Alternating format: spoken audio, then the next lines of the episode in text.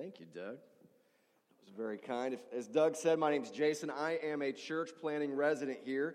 And so, just to kind of jump right in, we're going to be continuing our series in the book of John. And John chapter 13 is uh, a pretty fascinating text. Um, what's happening here is this is kind of the beginning of the last night for Jesus, right? So, in just a few hours in the book of John, things are going to start moving pretty fast. Uh, he's going to wash the disciples' feet. After that, he's going to have a dinner with these men, the Last Supper. Then he's going to take these same guys and go pray because Jesus is going to be a little stressed out. He's got some stuff coming his way, so he goes out to pray. He gets betrayed. Uh, he gets arrested. He gets falsely accused and tried. He gets beaten, tortured, and killed. That's like the next 24 hours for Jesus, right? So a lot's coming at him. And so, what I find fascinating about this text is uh, what Jesus decides to do with these few remaining hours is he decides to wash these guys' feet that are going to abandon him, but he chooses anyway to wash these guys' feet and have a meal with them. That says a lot about a man, right? It says a lot about a man. If you knew that it was your last day, right? So if you knew that you had, let's say, a few hours, few days, few weeks, maybe even a few months, uh, what do you think you would do with that time? We often call that a bucket list, right? Because you're going to kick the bucket. So, what are you going to do with your bucket list? Um, would you take that trip, maybe that you've always dreamed of taking? As I, I kind of did some internet searching of what the top, like, bucket list thing was. And it was always these outlandish trips where somebody's going to take a trip and then leave their family bankrupt and in debt because they're going to do some big, like climb the Himalayas or something. Or would you maybe uh, reconcile with an old friend, family member, right? It's, it's a, been a bit awkward for you. There's been a falling out and it's kind of nagged at you, and you're like, okay, I don't have much time left, so I'm going to make this right. Um, would it be, as Tim McGraw says, would you go skydiving? You guys know, you know what I'm going to say next, right? Rocky Mountain climbing, 2.7 seconds on a bull named Fu Manchu, right? Um, love sweeter, speak, what is that? Uh, love deeper, speak sweeter, and grant forgiveness to those I've been denying, as he says. Right? And I think for me, what I would do if I knew I was going to be dying soon, I think one of the first things I would do is give up on all sort of physical things that I do to stay healthy. I would eat, like, unlike Chuck, I would have lots of donuts before service. Uh, I would stay up late. I would not get up early. I would probably stop wearing my seatbelt in my car. I might even uh, take my minivan and try to do some burnouts in our parking lot. And if Doug and Eric got upset, they could get over it because I don't have long anyway, right? I'm doing what I want to do. It's part of my bucket list. If your bucket list is do burnouts in a minivan, you're a sad man, all right? Just say that. But on a more serious note, what did come up a lot when it comes to bucket lists is people said I would spend more time with family. I think we get that.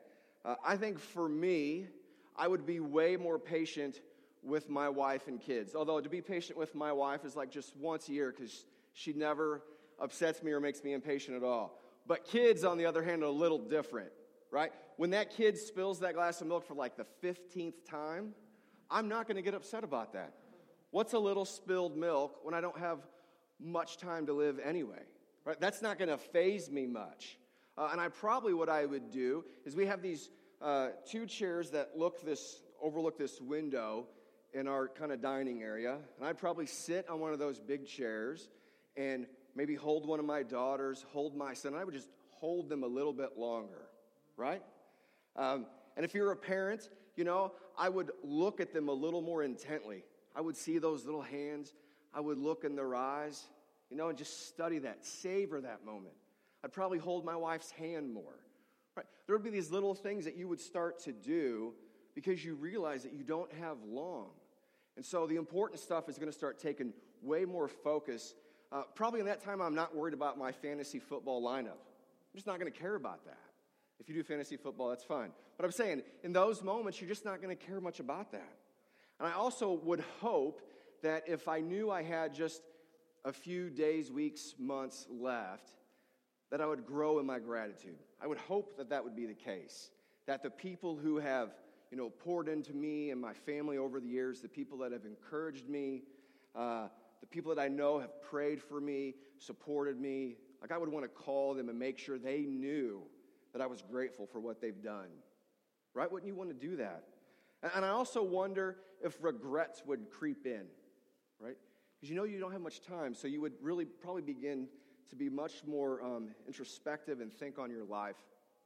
And um, back in 2015, I went back to my parents' house because my dad uh, wasn't doing well. And so he was in the final stages of Parkinson's disease, which if you've ever seen anybody suffer from that, it's horrible. And so he was kind of nearing the end of that. And uh, he did pass away a few uh, days after I went back. And out of the blue, it was him and I were just kind of sitting there. And he just, out of the blue, he says, Jay, I'm dying and I don't have long. And there was a tone when he said that that was very confessional. Does that make sense? It wasn't, hey, let me give you some information, but almost let me confess something to you. Like he was apologizing because he was dying and he didn't have much time left. And I remember him, I've only seen my dad really kind of choked up or heartbroken maybe twice in my life. And he's, he's fighting back tears and he says, I thought we'd have more time, right? So there's this, this deep regret that began to kind of settle in on my dad because he, he knew his life was ending soon. And he began to take stock. So, why is that? When, when people begin to near the end of their life, the important stuff really starts to take focus. The unimportant stuff just begins to fade out in the background. Like, no one probably has ever been on their deathbed and said, Man, I wish I would have put more hours in at the office. Right? It just doesn't happen. Um, the meaningful people and events begin to just be blaringly, clearly obvious. And the stuff that's not important, you just forget about it. And here's what we see with Jesus this is his situation, right? 24 hours. He's going to go through all that stuff, right? He's going to go through all of it. And so today, what we're going to see is we're going to see who Jesus is, kind of in this big picture of who Jesus is, what Jesus does, and how we respond to that. So, who Jesus is, uh, what Jesus does, and then how we respond to that. So, first, we see who Jesus is. We know Jesus is going to be betrayed, slandered, tortured, killed soon. And John says this at the beginning he says, Now before the feast of Passover, when Jesus knew that his hour had come to depart out of this world to the Father, having loved his own who were in the world, he loved them to the end. During supper, when the devil had already put it into the heart of Judas Iscariot, Simon's son, to betray him, Jesus, knowing that the Father had given all things into his hands and that he had come from God and was going back to God. So you catch how John talks about this relationship between Jesus and the Father. That there's a sense of who Jesus is. Jesus trusts the Father deeply. That the Father, everything Jesus has been doing is because of his relationship to the Father. And that he knows that he came from the Father and he's going back to the Father. Right? And that the Father is good and has blessed Jesus.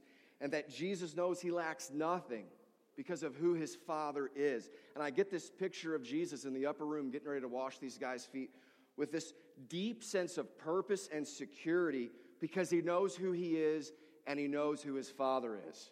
Right? And when you know who you are and who your father is, Heavenly Father, you can do tremendous things. Jesus is not panicking, he's not hand wringing, he's deeply secure in who he is. Who is Jesus? Right? Jesus is confident in the Father's provision, and that gives him identity and purpose. And I would dare say that Jesus' identity in this moment is primarily as a son, the son, right? Jesus is a servant and he's going to serve. Jesus is a missionary and he's going to be on mission. But when he gets ready to wash these men's feet, the identity that anchors him in that, that allows him to be able to do that, is because of his relationship to the Father as a son as a son. And he is going to, out of that place, he is going to love these men to the end. There's poetry in that, that Jesus is going to love them to the end. So before we ever get to Jesus stooping down and washing disciples' feet, before we ever get there, John presents us with a son who deeply trusts his father. When we see him getting ready to wash these men's feet, we see God Himself in the face of Jesus. And we see the Son taking on the role of a servant. That's who Jesus is. Jesus is the Son who serves us so that we can be served and serve others. That's who Jesus is. And then from there, we're going to see what Jesus does. So, previous to this, and this is what Eric talked about last week, is that Jesus, in his triumphal entry, is being heralded as like the next big thing. Uh, people are excited to see Jesus. They're crying out his name. Crowds show up. They're laying their coats down, so not even the donkey he's riding in gets dirty? That's pretty elite status, right? That not even the donkey. We don't even want Jesus' donkey to get dirty. Jesus is being treated like a rock star, right? And he follows that up with gathering his closest friends, the 12 disciples, uh, and he takes off his outer garment. He puts on like a, a dishwasher apron, and he gets some water in a bowl and he washes their feet. This is something a celebrity does not do, right? Celebrities don't do this. The, the person that the crowds cheer for, that person does not wash feet. This would have been done by the lowest servant in somebody's household. Uh, this is entry level position stuff, not guest of honor, not the most important guy in the room. This is the nobody's job. And yet Jesus follows up all of this, all the crowd chanting his name to washing the disciples' feet. This is a job done by someone that has very little or no dignity, value, or worth. And that's what Jesus does. You know who would never, never wash people's feet? Would be a great teacher, right? Uh, a mighty king, a glorious God would never wash people's feet. And yet Jesus is all of those things, and he washes feet. That says a lot about Jesus and what he does.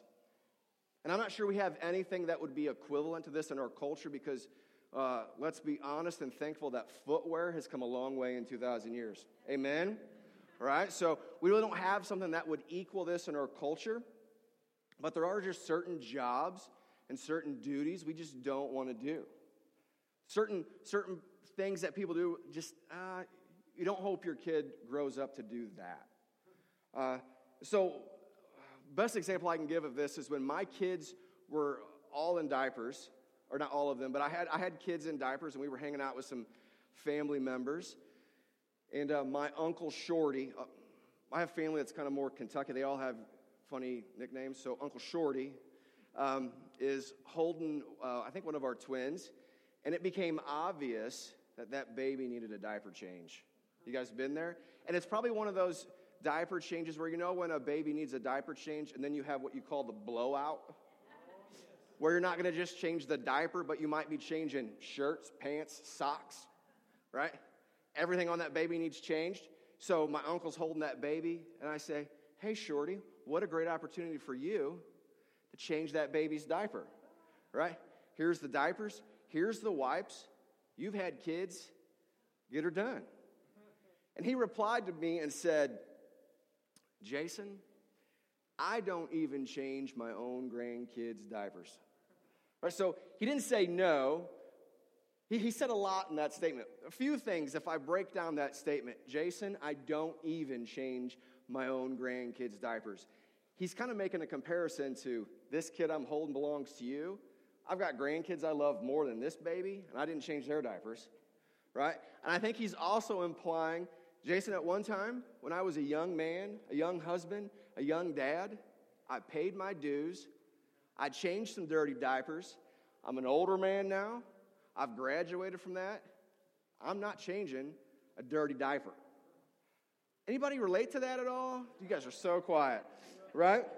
I don't change diapers, is what he's saying. So let's be honest, unless you're a parent, and maybe even if you're a nurse, changing someone's diaper can feel a little demeaning and undignified. Whether they're two weeks or 20 years old or 80 years old, changing someone's diaper, older people wear diapers, it happens. Um, changing someone's diaper has a little bit of a, you're not really aspiring to do that job. Um, and disciples are shocked at this, right? Because Jesus washing someone's feet, it's almost as if Jesus is changing the diaper of a baby that ain't even his kid. And I don't think I've ever changed a diaper of a baby that didn't belong to me. Moment of confession. Um, we just don't do that.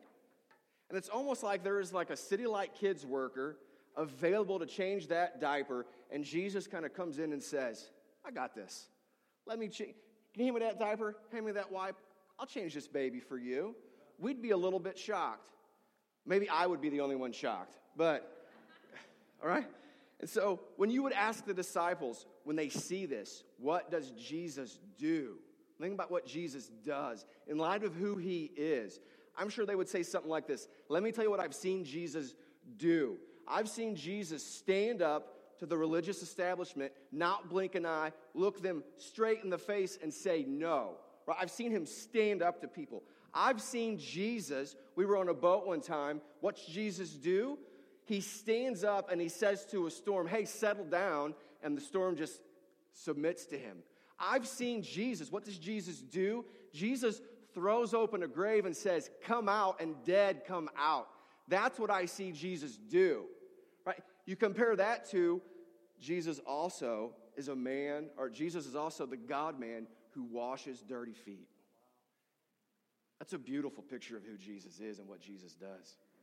He does not consider these men not worth his time or beneath him or eye rolling.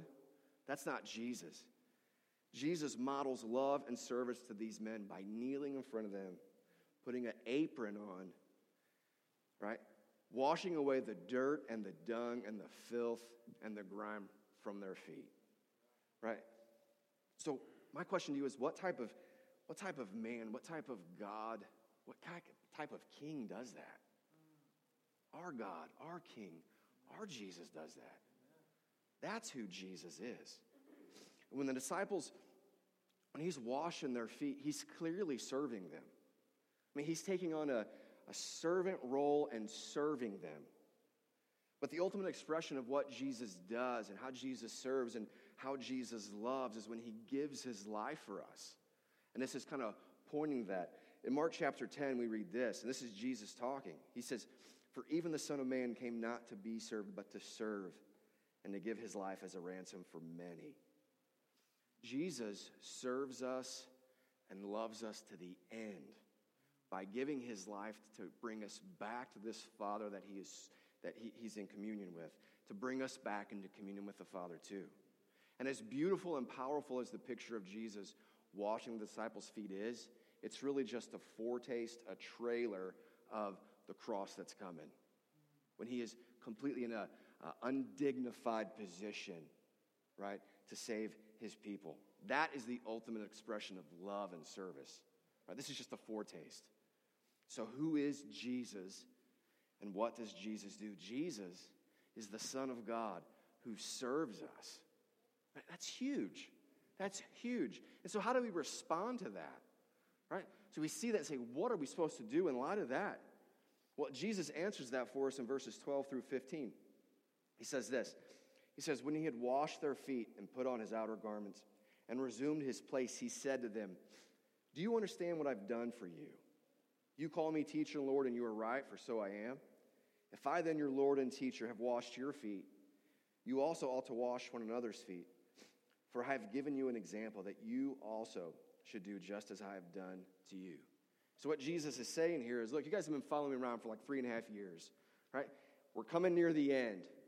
And so, if you've seen me and you're trying to learn from me and you're going to follow me, the way to lead well is to wash feet. All right, so are you guys going to be excited for us to do a, a good old fashioned foot washing here in a little bit? We're not doing that, I promise. but serving each other, right? It should be embedded in us as followers of Jesus that we serve one another. Right? That's what Jesus is saying. If you're going to follow me, if, you, if you're going to uh, if you're going to model my life and my leadership, it's going to be one that serves. And serving must come from this overflow of what Jesus has done for us. It must come from that place, right? Jesus serves us so that we can serve and be served by one another and by each other. And like I said, it must come, it must be rooted in what Jesus has done, right? It has to be rooted. It can't be rooted in guilt and manipulation um, or just trying to be a better person. It's got to come out of what Jesus has already done and how Jesus has served us. Because if it, if it doesn't come out of that place, it can easily become a place of pride. So we'll either become too prideful and we won't serve people because their needs aren't as important as our needs, right? Their wants, desires, uh, we'll put conditions on that. Or, or actually, we'll serve people to get something in return. So it's really more of an exchange. Or the other side would be we'll serve people, but we're not going to be served by anybody. We're not going to do that. Like, I'll help you out all day, but you're not going to help me out at all.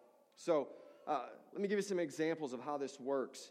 Uh, when I lived in McKeesport, Sarah and I were part of a church that I pastored there, and they had a food bank, and we partnered with the Greater Pittsburgh Food Bank. It was just it was not a religious organization; it was just a nonprofit, and we'd get food from them, and people would show up at the church, and they would submit sort of proof of income, where they live, and then how the church was set up is they would drive around the block, and because uh, we wanted to serve these people, and they would they would pull up, they would hand us a card that told us how many you know how many uh, households they had and then we would load it up in their vehicle. So they didn't have to get out of the car because we really wanted to be a presence in our community and serve those people. And so I liked that. I felt good about that. And so there, were, there tended to be two different responses uh, if we got a response at all. And one was they would pull up and we'd say, Hey, how many do you have? And they would say, Oh, I have you know one order. And then I would say, uh, where do you want it? Do you want it in the back seat, in the trunk, in the, in the front? And they would say, Oh, just wherever you want to put it. And so I'd, I'd put it there and they would say, Thank you so much. God bless you. You are going to help me get through the rest of this month. You are such a blessing. Thank you, Pastor. Thank you. Um, I didn't know if I believed in God before, but now that I saw how great you are to me, I think I do. That was a little bit of an exaggeration there, right? But there was this definitely this sense from them that they were just overwhelmed with gratitude. And I liked that. I really enjoyed that. It affirmed that I was doing the right thing. But then there was the other response where people would show up, they would drive up, and they would say, Hey, just put it in the back. There was a tone. Let me just say a tone. I'm sensitive to tones, right? There was a tone. So I'd open the back door to put it, and they say, No, no, no. In the, in the trunk. In the trunk. Put it in the trunk. So I'm getting a little irritated. And so I'd put it in the trunk. Then they would say, Hey, um, last month we had pies. Where's the pie? I said, Well, we don't have pies this month. Why don't you have pies? I said, We just don't have them. Well, you need to get me a pie.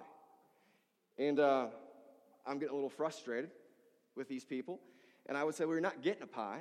And kind of to quote what I would say to my kids, you get what you get and you don't throw a fit. Right? That's what we say to our kids.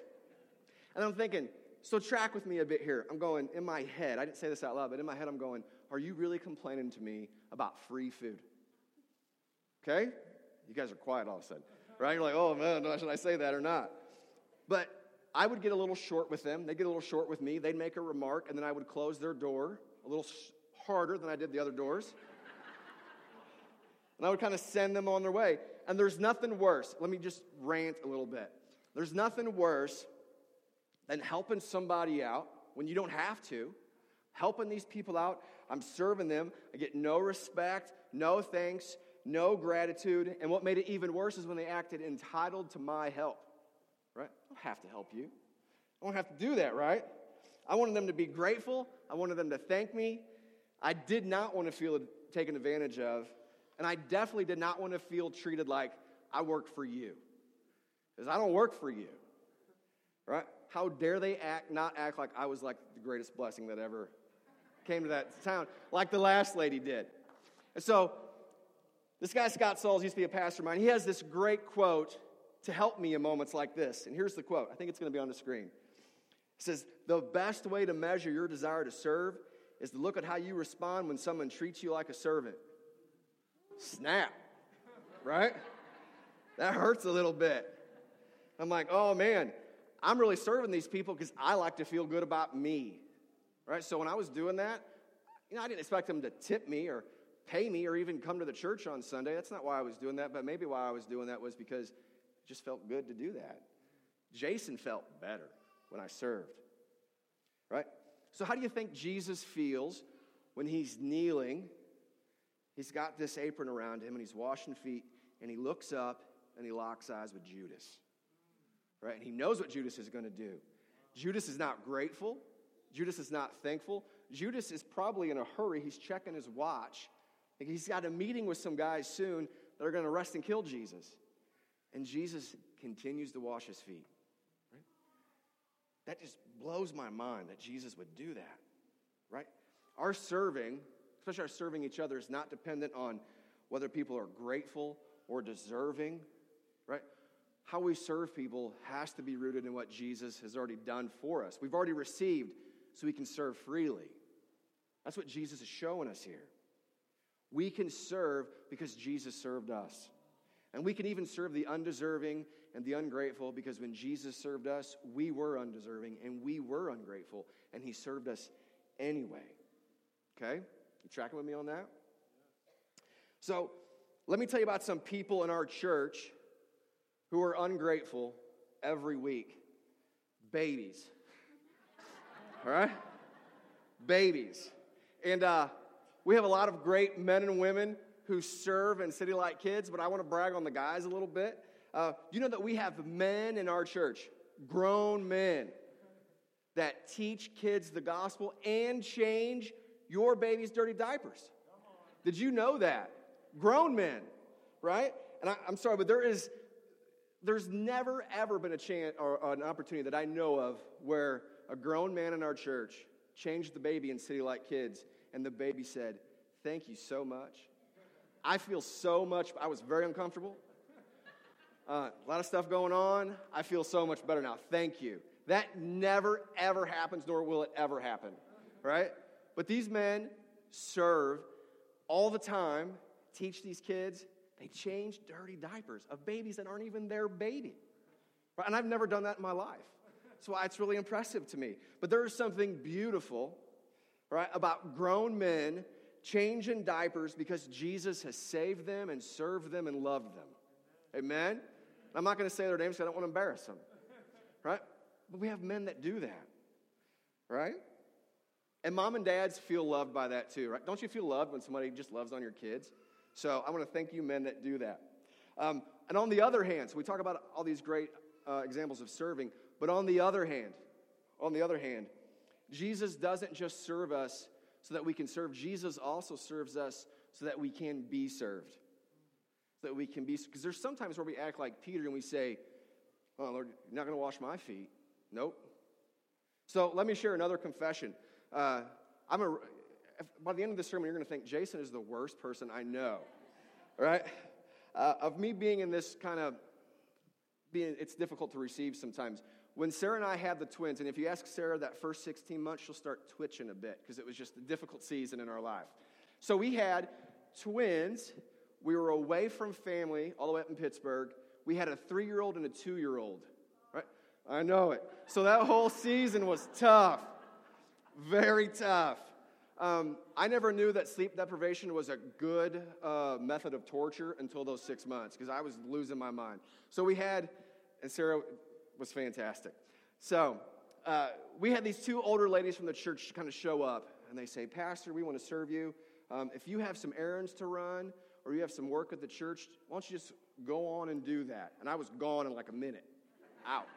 I think I didn't even work. I think I just went to the office and slept. I was just tired. And they said, and we also, you know, Sarah, if you want to take a shower, if you want to nap, we got this. So I don't know what Sarah did because I was gone. But uh, these ladies cleaned our house, washed the babies, and I came back and I was so grateful as I was looking around at how clean everything looked. And then I started connecting stuff, and I was like, oh, I had, like, laundry hadn't been done in a long, long, long time. And all my dirty clothes had been washed and dried and folded, and I had this very awkward, can I just be honest with you guys? It was just an awkward moment where I thought, huh, when I'm preaching on Sunday, everything I'm wearing, these ladies have washed and handled and folded. And it was just weird. It was very weird for me, and I was very uncomfortable. I felt exposed, and I didn't like that. So they actually came again to help out around the house, and I hid my dirty clothes. I hid them. I didn't want them to. There's certain things you just don't need to know about me, right? Um, so, how many of us feel this way when it comes to serving, right? We don't want to we don't mind serving, but we don't want to be served. Uh, we don't want to feel exposed. We don't want to feel like we need other people. We don't want to feel in debt to somebody. We don't want to feel like, I don't want to feel like I'm in your pocket. You understand what I'm saying? Um, there's just this exchange. I don't have any problems. I like being able to help people out, but I don't ever want to feel like I'm in need. Right? And I think that's very Midwestern. That's kind of part of us, right? It's like Midwesterners have a reputation for being hard workers. Right? And so we don't want to feel in debt to people. So in your city group, right, when there's a, a need, somebody needs a meal, you're the first person to make a meal and give it to them. But when you guys, maybe some stuff's going on in your family, maybe there's a, somebody goes to the hospital, you're not going to let anybody know because you don't want people to drop a meal off. You don't want to do that. You're the first person to give maybe some financial help to somebody, but maybe when you're having financial difficulty, you won't receive anything, right? That's how some of us are. This can be so dangerous for us. This can be so dangerous because here's why this can backfire on us. When Peter says, You won't wash me, Jesus, Jesus says, Then, then you have no part of me, right? There's this sense that as Christians, right, we're served by Jesus. Jesus says, If I don't wash you, you have no share in me. So, just like Peter, I had to recognize this, and we have to recognize this that we've got filth on us that only Jesus can take away. I mean, that's, that's basic gospel right there that we are broken, dirty, sinful, and we cannot clean ourselves up. Only Jesus can do that. Jesus serves us so that we can be served by others. There's a blessing and a freedom in that. Right? You don't have to prove anything. Just receive when people want to serve you. And when we see how Jesus has served us, we can let go of our comfort and our pride and serve others. And we can let go of our comfort and pride and let people serve us. Right? So, see, like, my hope is that oh, we would see Jesus in the last few hours of his life when things are really coming into focus for him. When things are, when he's really weighing out what's the important stuff in life. And what he chooses to do in those few hours is to serve these men by washing their feet, changing dirty diapers. Right? That's what Jesus chooses to do in this moment. And so we're going to receive communion now. And um, I'm going to ask you guys just to go ahead and stand with me if you would and bow your heads in prayer. And communion servers, you can begin to get ready. So, what I'd like you to do is, is as you uh, have your uh, heads bowed, your eyes closed, is I, I just want you to picture Jesus right here in front of you. Like Jesus is right in front of you. And I want you to picture how has Jesus served you? How has Jesus served you? Not, not just, which I don't mean this to be a just, I don't want to minimize this, not just what he did on the cross. How else has Jesus served you? How has he blessed you? How has He taken care of you? He's, he's served you. And then, as you picture that, as you see how Jesus has served you, I want you to think about how you're going to respond to that. Right? Not out of guilt or shame or compulsion, but out of a love and an appreciation for what He's done for you already. Because as we get ready to receive communion, uh, the communion servers, they're going to serve you communion. They're going to tear off a piece of that bread and they're going to hand that to you, and then you're going to dip that into the juice. I want you to realize that this is a picture of, of Jesus presenting his body to you. He loved you to the end. He didn't fall short.